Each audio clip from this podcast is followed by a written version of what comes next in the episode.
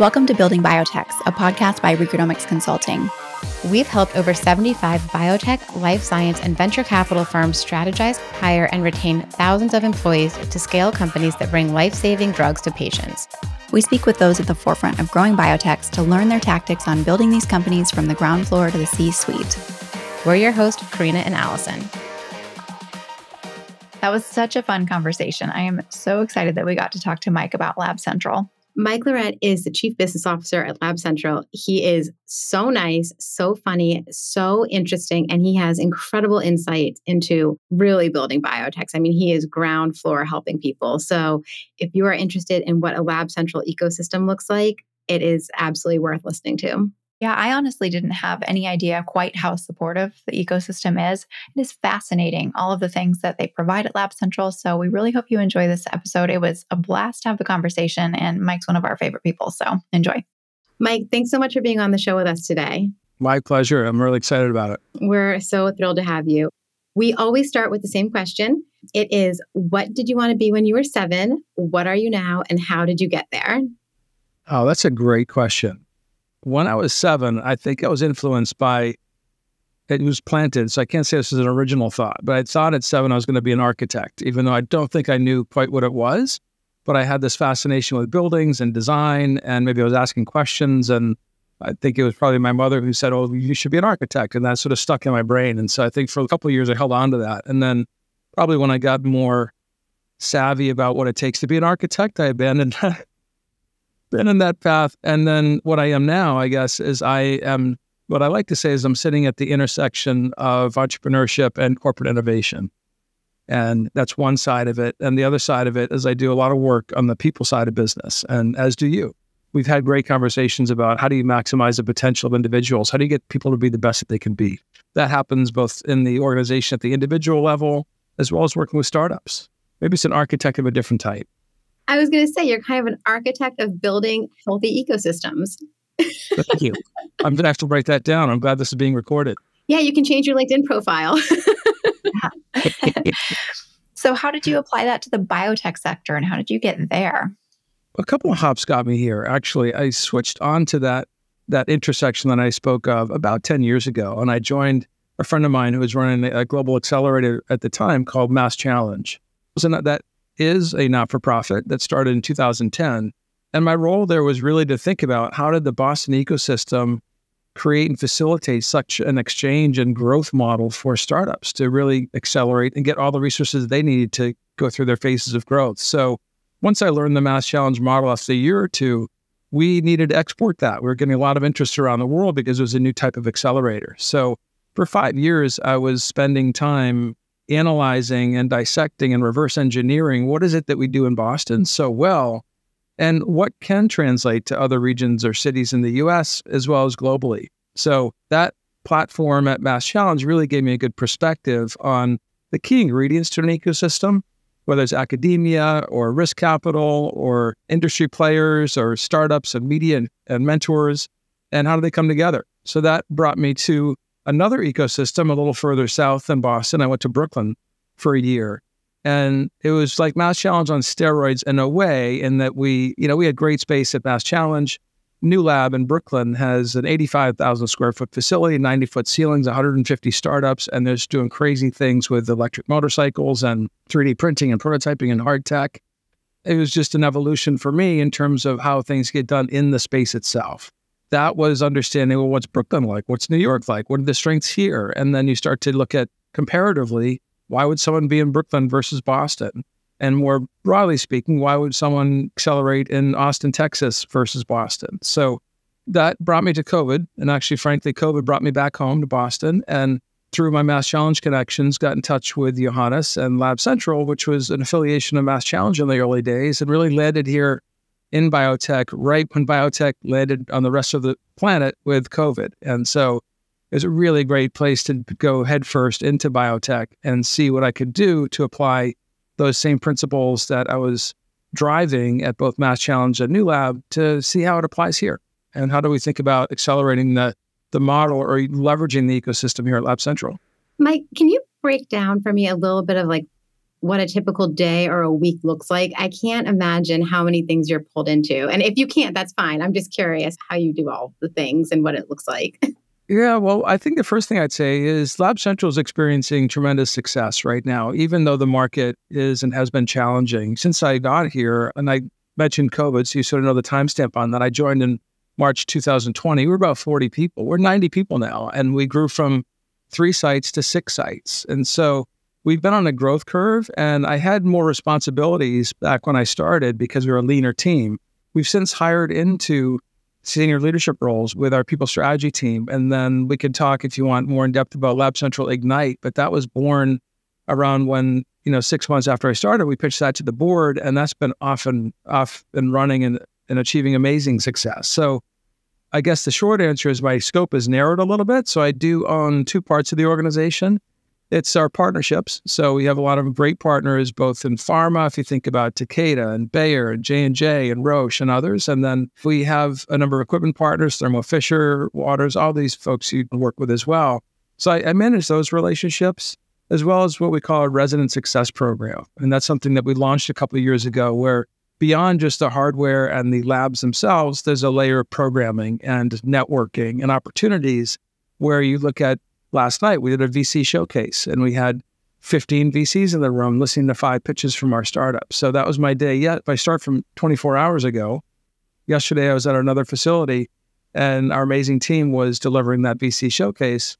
Got up this morning. I think I did some performance reviews. Everyone's got to focus on the people.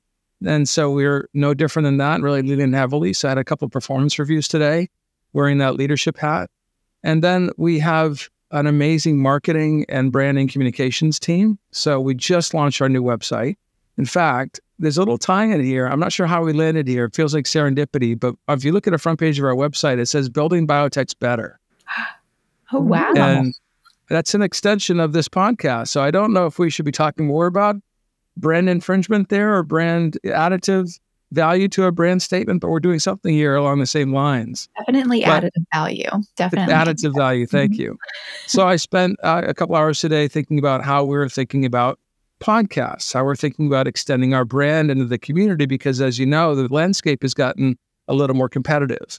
So I generally split my day between marketing, branding, communications discussions, along with resident success of partnership discussions along with general leadership and growth of the firm to match the scale that I talked about and are doubling our headcount and really expanding in, in great and new ways.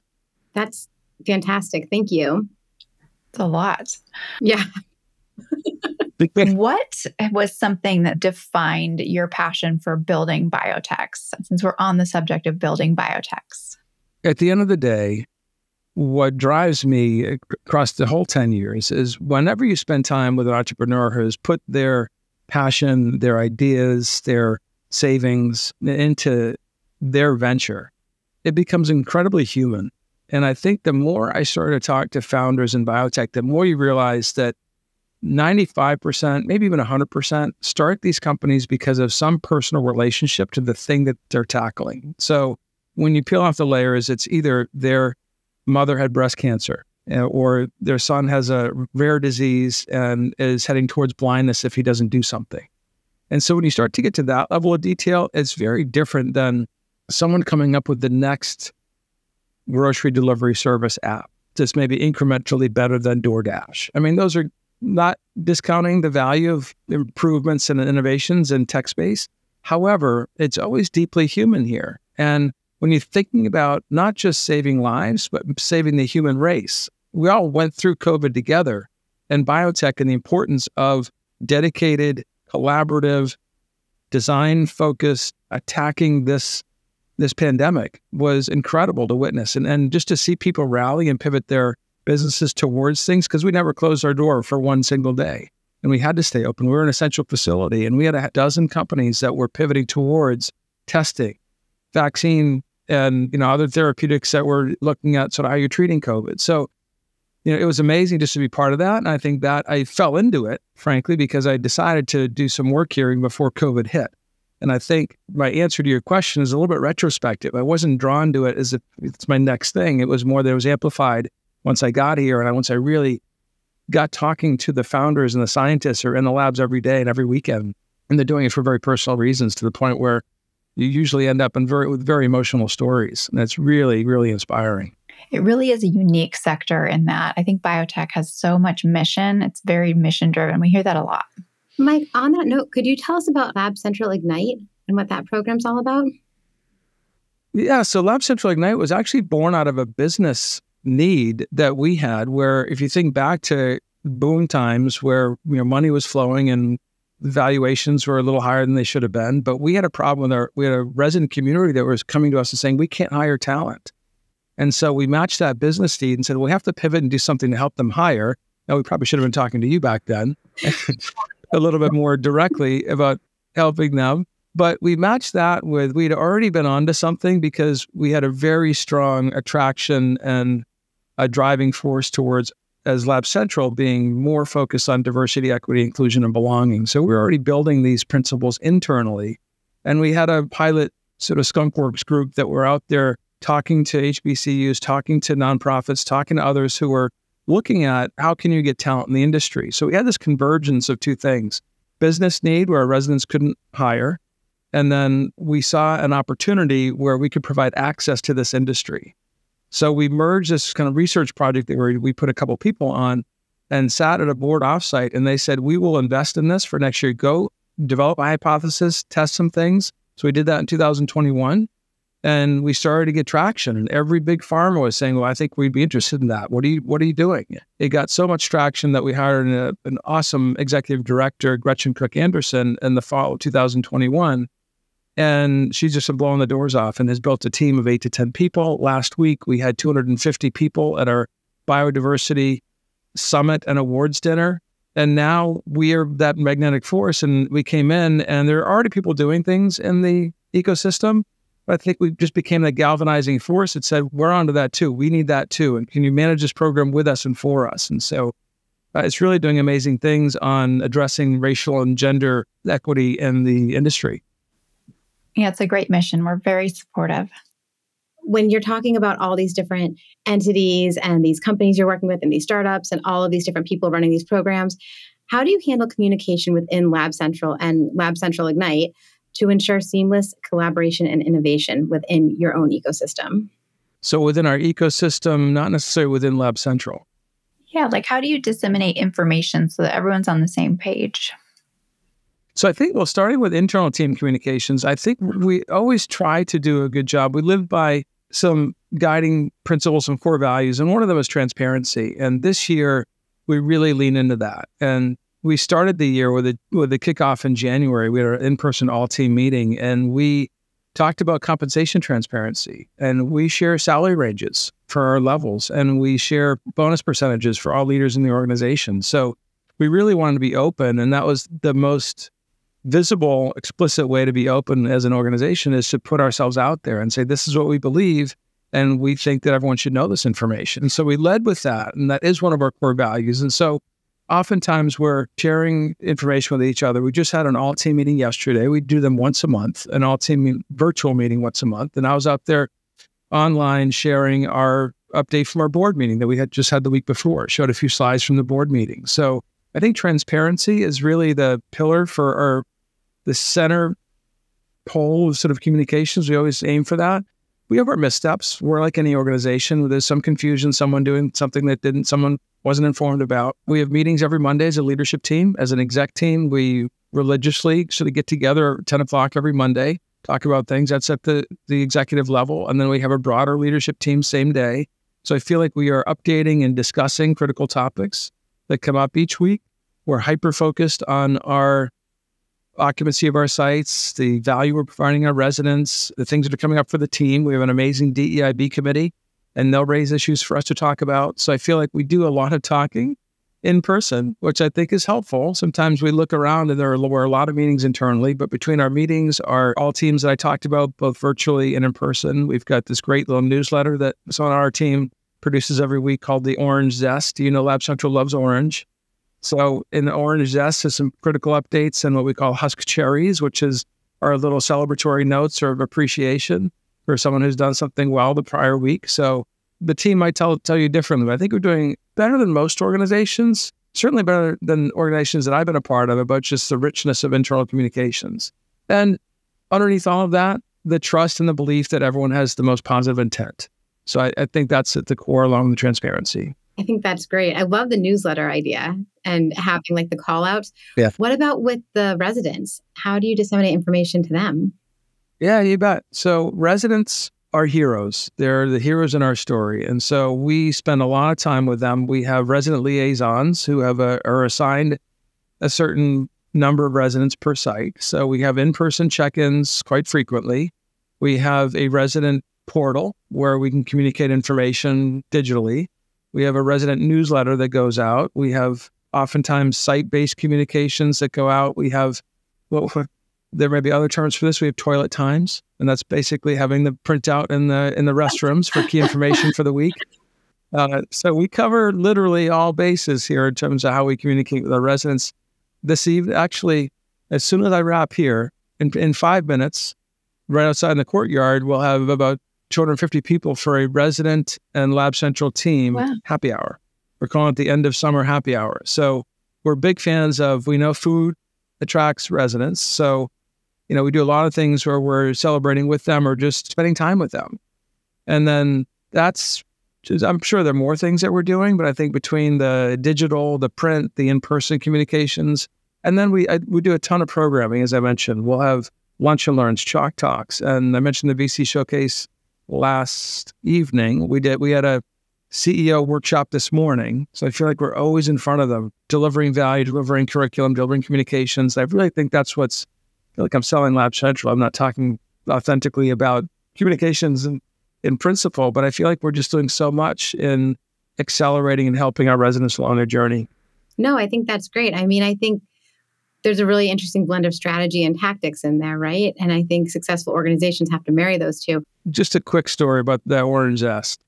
It's funny because that has bounced around over the. We had that before I came here three and a half years ago, and then there's two people have owned it, and it got put on someone's lap on the marketing team. And I just sat with her yesterday, and she's been doing it for two years. She's wonderful at it, and and I said, you know, this is kind of a people strategy and culture thing. We have so many things going on in marketing. Are you ready to give that up? She said, absolutely not. I love it. So I think so. I've got one person who does that, and so so she does. Jules McCoy. She does a fair amount of internal communications along with the Orange Zest, and we have it's responsibilities of a lot of our site team members. So you have one person doing the toilet times. We have another person cranking out newsletters. We have another person running the curriculum. So I think it's a percentage of time that if I added it all up, the percentage might make up a full time role Mm-hmm.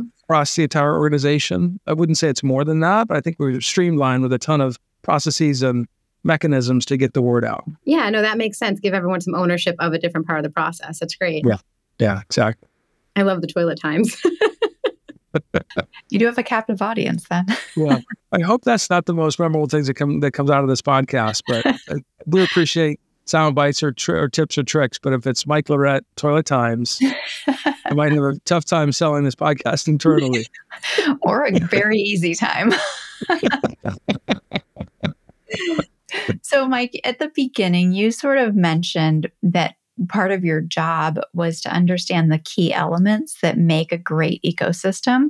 Can you share some of that insight between working in Boston and then down in, in New York area in Brooklyn and then globally? What do you think are those key elements? there are two levels of answers to this. And I don't know if you've done work with MIT, but when I was at Mass Challenge, we had a great collaboration with the MIT REAP program. And so that's that's their regional entrepreneurship accelerator program.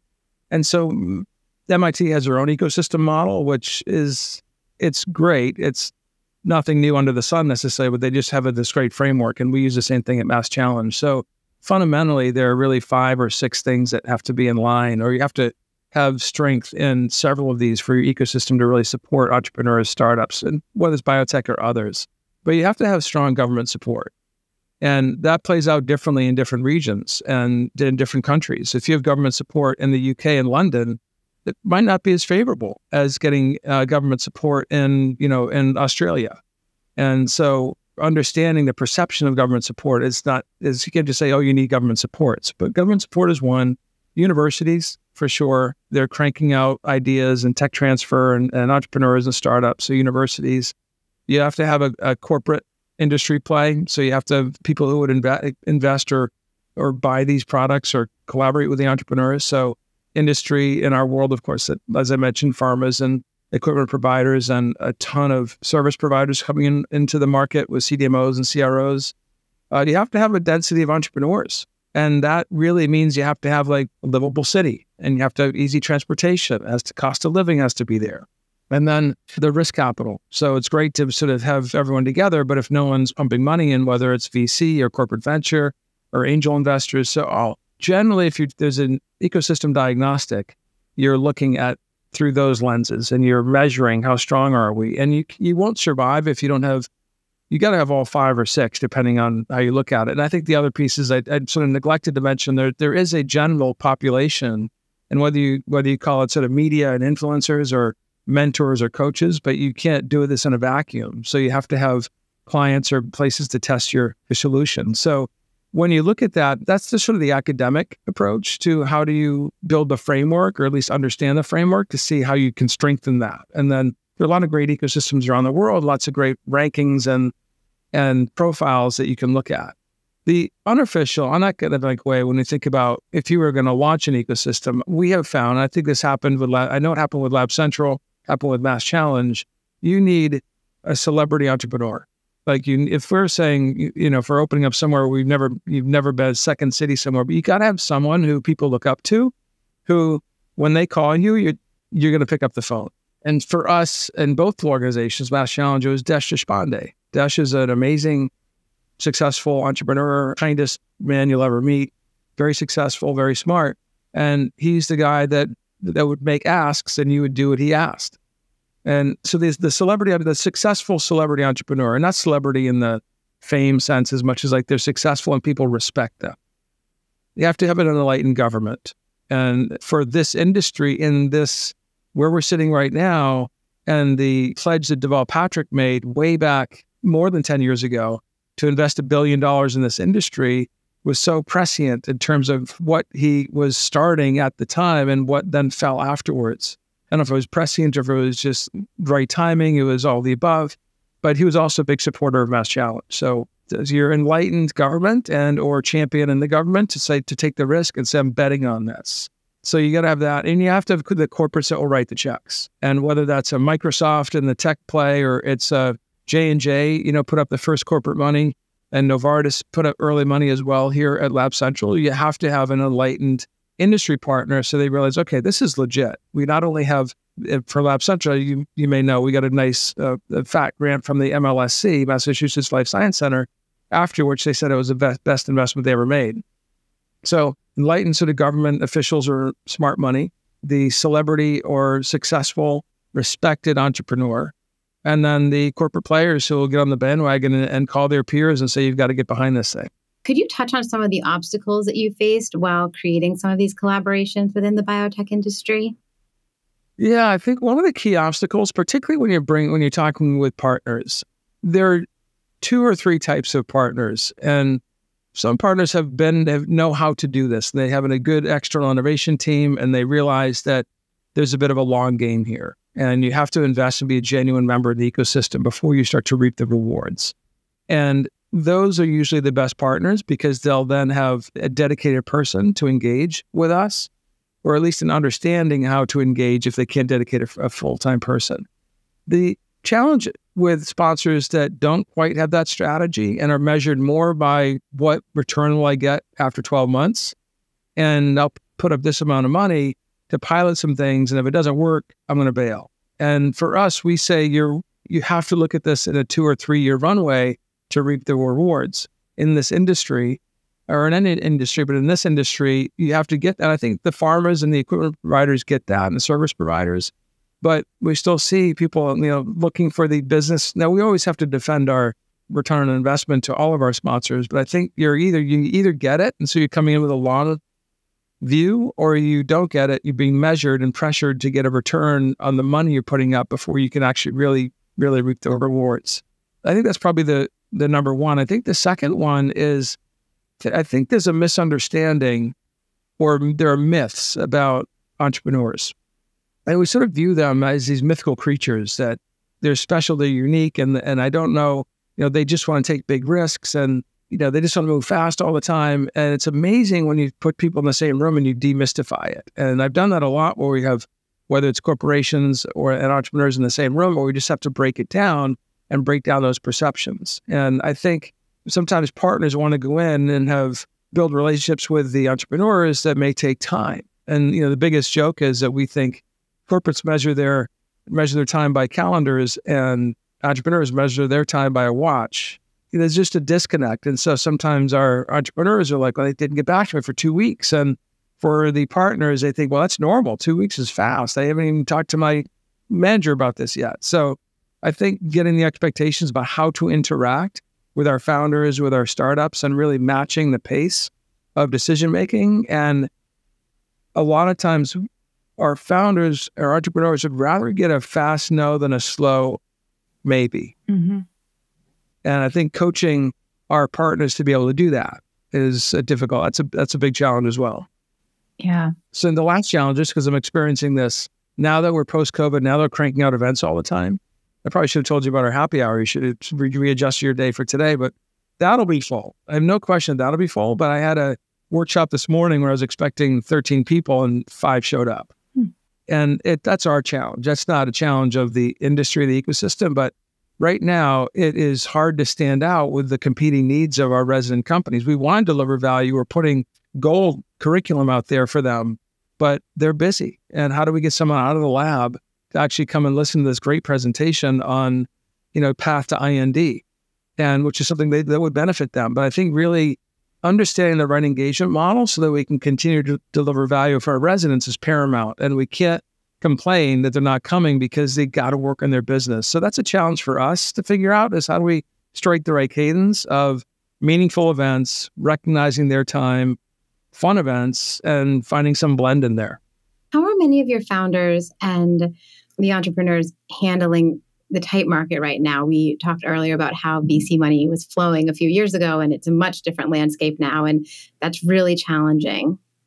Yeah. So some of them have been hunkering down. Some have been really trying to spread out their spend and be really cash conservative. We're getting flexible on our side with them and their leases and really trying to accommodate them and get creative. They are also looking at alternative sources of funding. So we're out there linking them up with public funding, grant funding resources so they can go after grants that they might not have been going after before. So we are out there scrambling to put in front of them the kind of resources that will help them in this environment. We're also putting together CEO roundtables that are specifically focused on how to think about financing right now and what are the, if anyone can predict, like, you know, what's next and how do we do this? We're also giving them, sometimes they need some signs of optimism. And we are seeing some great signs. And it's, it's being a cheerleader, it's catching them in the hallway and it's listening to their pitch and asking them to, to give the pitch. And so we, we're encouraging them from a human perspective. We're giving them good insights from a market perspective, and we're giving them good resources from a funding perspective. That said, it's still challenging. And I don't know what the turn of the year is going to bring, we see great signs and we see some optimism ahead, but I think we're in it in the trenches with our startups trying to help them navigate it as well. Yeah, we're only putting out good vibes on this show about the economy turning around for all the biotechs. so it's going to be great. 2024 is our year. 2024 is our year. You know, we've we've wrapped up. I think you know we have this program called Golden Tickets. So we have where it's a bit of an offset, and I think we're very proud that last week we gave out eight golden tickets uh, for our Ignite program. So we gave four to founders of color and four to women founders. And so it's just a great program to be able to offer $50,000 a year of bench space for a scientist and any little bit. I mean, the, the level of gratitude in the room by our sponsors who were able to build that relationship and offer this to some of the applicants and the finalists was amazing. And so we do that year round. We, amongst our for our um, sponsor network, we offer about 26 to 30 golden tickets a year. And so that's a little bit of a differentiator for us in terms of that's in this particular market, any little, you know, that may seem like a couple of nickels to some, and for others, it's it's immense value because it just gives them that extra runway that they didn't have. How can people find more about that program and how do people apply? That sounds like a fantastic program that more people should know about. Yeah, there, so there are a couple different flavors. I mentioned the ones that we gave out last week, and that was really with our Ignite program, specifically targeted towards underrepresented populations. And so that may have been, uh, it was broad reaching. We've had the application everywhere. But the others are tend to be attached to pharma sponsors or other sponsors who are looking for a particular disease area or a particular target or particular just range of things. Might be oncology, might be others, and others are more broad based. But every golden ticket is pushed out there to the ecosystem and amplified, of course, through our partners' social media channels, and we push it ourselves. So it's usually pretty public. We try to get out there as much as possible. We want as broad a population to be applying as possible, and not just based here in Boston. We'll push this out, you know, nationally or globally, and we'd love to get more applicants and, and more residents coming in from out of town. So I like to think we're pretty good at getting the word out, but we had that meeting today that I mentioned. We're trying to get the word out more, how to expand our reach thinking about what all of the different things that this ecosystem supplies, if you are a brand new founder and you're coming into the Lab Central ecosystem, like what can you expect in terms of the support and the network? The support that Lab Central provides, it can be overwhelming. It's a bit like a cruise ship buffet, to be honest with you. And I think it's, you know, you always have to give a little bit of caution. Like, cause if you go on a, only been on one cruise in my life, but you go on a cruise, you can just eat for five days and get fat and, and not and not really be the healthiest journey. And it's similar, I guess the analogy is like if I saw a CEO or founder at every one of our events, I'd be a little worried. But with but there is so much for them to take advantage of. So I think the first piece of advice is sit down and make a blueprint, make a roadmap, and let's have a measured path towards your growth. And then we actually do this. We sit down with them when they're onboarding to Lab Central and we map out what are your science goals, what are your business goals, here are the resources that can match them. Because we really want to provide a just in time on the journey. And I, you may know this, but we generally, the, the life cycle of a startup here at Lab Central is about 18 months. And so they're we're cycling through. So we've got about 25 companies that are in and out of the sort of refreshed. Um, so we're doing this a lot. We're helping people along the journey. We've had 26 repeat entrepreneurs go back through Lab Central again. They've they've gone through, they've scaled their business, they've exited, and they come back through again with their next venture. And so we do have some veterans. We have an amazing mentor program here as well. So I think the advice is there's a lot to take in. So we want you to focus on what you need to do next. We can help you get. You might know not know what's next. We have some first time founders here who've never started a business. So they'll join a cohort where we're doing a, a CEO roundtable with other founders. So we'll do a what's called a mastermind cohort. We'll bring in an outside content provider and really kind of it's for first time founders. And how do we sort of go this together as a cohort? So I think they can expect number one to be operational day one. So we focus on the operation so that they can focus on their science. So table stakes, you can be operational. You can be in the lab day one.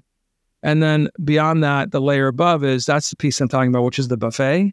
You can go to a chalk talk on a Tuesday. You can go to a a VC showcase on a Wednesday. You can go to happy hour on a Thursday. And so being really purposeful about how you engage and how you work with us to map out your journey. And how about the transitioning out of Lab Central? So with that life cycle, the next step is to go have a bigger lab and now you're on your own. You know, what's that transition look like for your residents? The transition out of Lab Central is always a fascinating one. Even though they've only been here 18 months, I think we spoil them a little bit. I'll give you an example. We have a, a purchasing platform and it's called the Stork. And just because we have that purchasing power, we can negotiate discounts. We can make it easy. Sometimes startups don't have the credit to be able to make big purchases. And so we do that. I think people coming off that is like weaning them off of the system that they become so dependent on. They're often asking us, hey, can I still buy things through you? And so helping them negotiate or navigate that world of being on your own from you know, how do you come off of that purchasing and how do you establish and get good banking relationships or other purchasing relationships? Look at the vendors you bought from, and we try to help from that perspective. We have great relationships with all of the real estate brokers in town.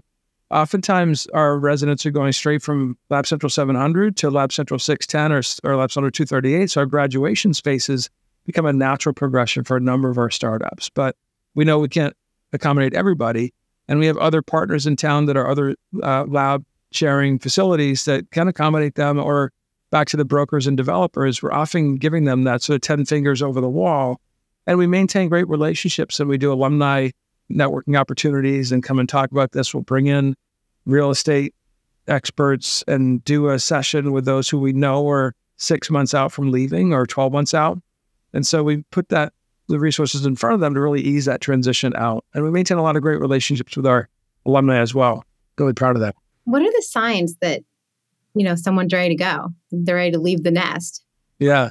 The signs that people are ready to go, you can some of it's public. We know who's getting funded and how they're scaling and they frankly outgrow the space. You know, we know they have to grow their team from four to 20 by the end of the year. Well, probably we're not going to be able to accommodate the 20.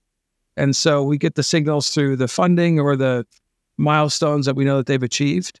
I mentioned a little bit earlier that we have resident liaisons in our resident success program where there are constant touch points.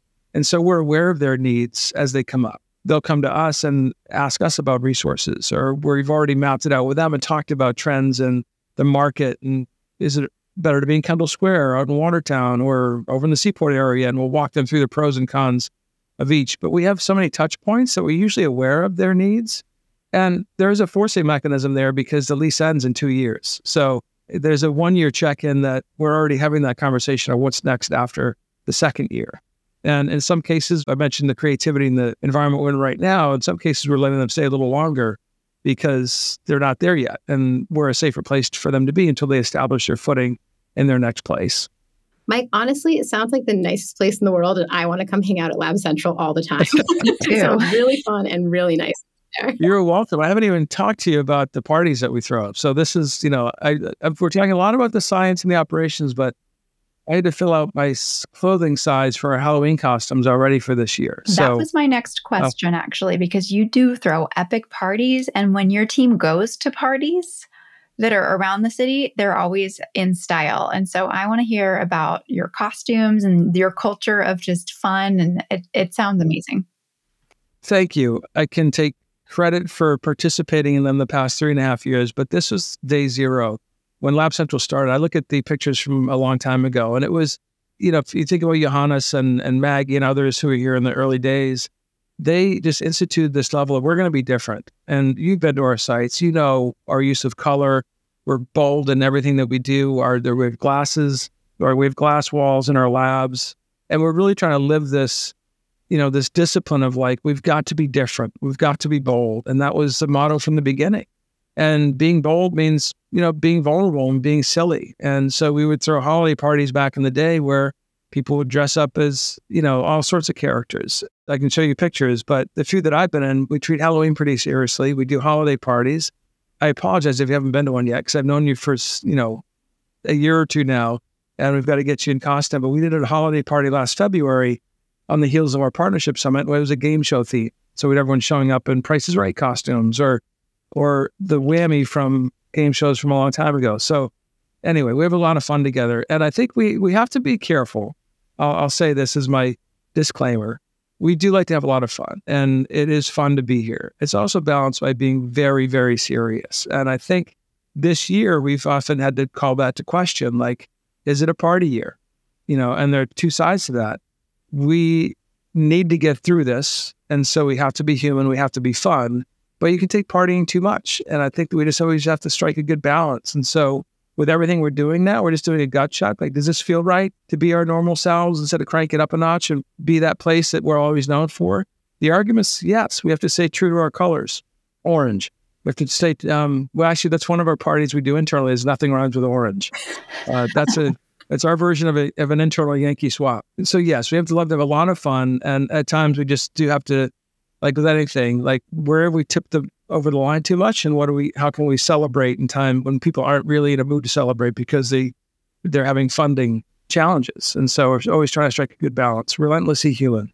Yeah, and I think it's tough too. You know, you've got the funding challenges, and prior to that, you had COVID where people really couldn't blow off steam and be all together and having fun. So I think everyone's in this weird recalibration about like how much is too much on both sides of the work hard, play hard equation. Yeah, it's good because you can't, you have to, there's lots of research about how fun, having fun incre- increases productivity, increases your, decreases your stress levels. So I think we default to the science on the need to have fun, the need to be human, the need to express joy and be silly, but there's a balance there. We get that. I cannot believe how fast our time is going, and we need to get you to a happy hour. That's not showing up there. That's the reason we're ending is we're going up, but I, I get it. I mean, Yeah, you're just I'm- making I'm everyone driving jealous. It's fine. So we talked about, you know, how did you get where you are? And I'm curious what's next for you. How do you see the rest of your career evolving? And it's probably going to change because nothing's linear, but what do you think? I think for me, being in this industry the past three and a half years has been amazing. We've already talked about that. I see the potential for other applications of biology. And I'm not a scientist. So, what I mean by that is I'm seeing amazing things happen in food technology, food innovation, in climate, in ocean sustainability. And some really fascinating things are happening here in Boston and other places. And so, my team knows that I have a passion for that. And I think the extent that we can bring that into the Lab Central facilities, we're all going to be excited about that. So that's one area. Is I think just an extension of biology or extension of science towards these new areas. We see really see the power of innovation in other areas to tackle food security and, and the planet. That's one area. I did mention also that I have a master's degree in counseling. And I think for me, there's something that is a human connection that's always a draw for me. And so I talked about having delivered a couple of performance reviews today and sort of in a, in a day in the life. Enjoy trying to figure out how to get people to be the best versions of themselves, get them to unlock the, their barriers to really be high performers. And so whether that's coaching or consulting or bringing it into my leadership role of an organization, I think we all know this. The results and excellence all comes through people. And so I think there would be some combination of, I don't know if it'd be a combination of climate tech or food tech and the, the people dimension, but uh, certainly those are my two vectors of growth for sure. Well, Mike, I always ask everyone, what is your favorite book? It can be fiction, nonfiction, science, business, not science, not business, anything you like. But what is one book that if you could tell everybody that they should read it, what would it be? I don't I don't know if I should show this, but I this is I, I don't want to flat here's my 48 titles on audio audiobooks. I've become a junkie. I really there's so many books in here that I've I, I feel like I'm consuming too much. I talk about the cruise ship.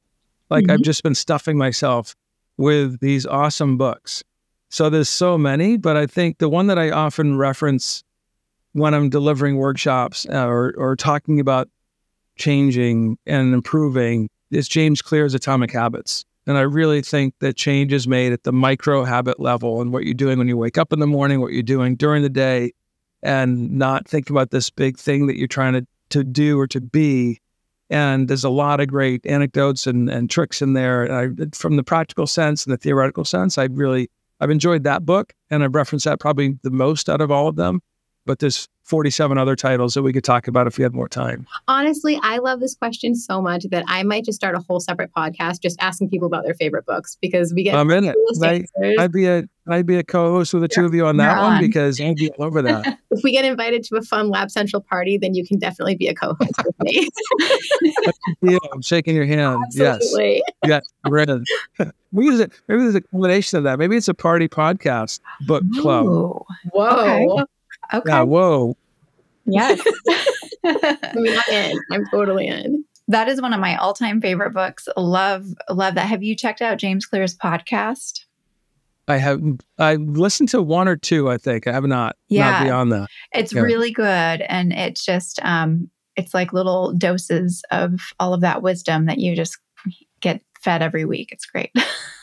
Awesome. I've got to, I've got to add that to my list. I, I have I do more of the audio. I've got two and a half hours of commuting every day. So between you know round trips, so I've got I can read a book a week. But I, I that's why I've been mostly in the book category. But I think I have to flip over and start tuning into podcasts more. Well, definitely what this one. do. You should definitely Yeah. check out this one. yeah, we've got a podcast for you if you want to. Awesome. I've got five that I can listen to already, and I can't wait to. yeah, I hear there's this great one coming up in November. I think so. Yeah, this guy Mike. awesome. Well, Mike, where can people find you if they want to get in touch? Email mlarhette at labcentral.org. And I think it's probably the best for now. I'm trying to think of other channels. Uh, What's another channel? LinkedIn. Um, can people reach out LinkedIn? on LinkedIn? Well- okay. I'm also on LinkedIn, uh, Mike LaRhette, Michael LaRhette. Yeah, we'll link it down in our show notes so that our folks can click through, and also the Lab Central social media and your website, your new website that says Building Biotechs on it. Philly Biotech's better. So there's a great additive. I love it. Mike, this has been an absolute pleasure. It is so great catching up with you. Thank you so much for taking the time. Yeah. Oh my gosh, so much fun for me. You two are the best. Really enjoyed the conversation and look forward to having you at a Lab Central party soon. Us Can't too. Building Biotechs is brought to you by Recruitomics Consulting.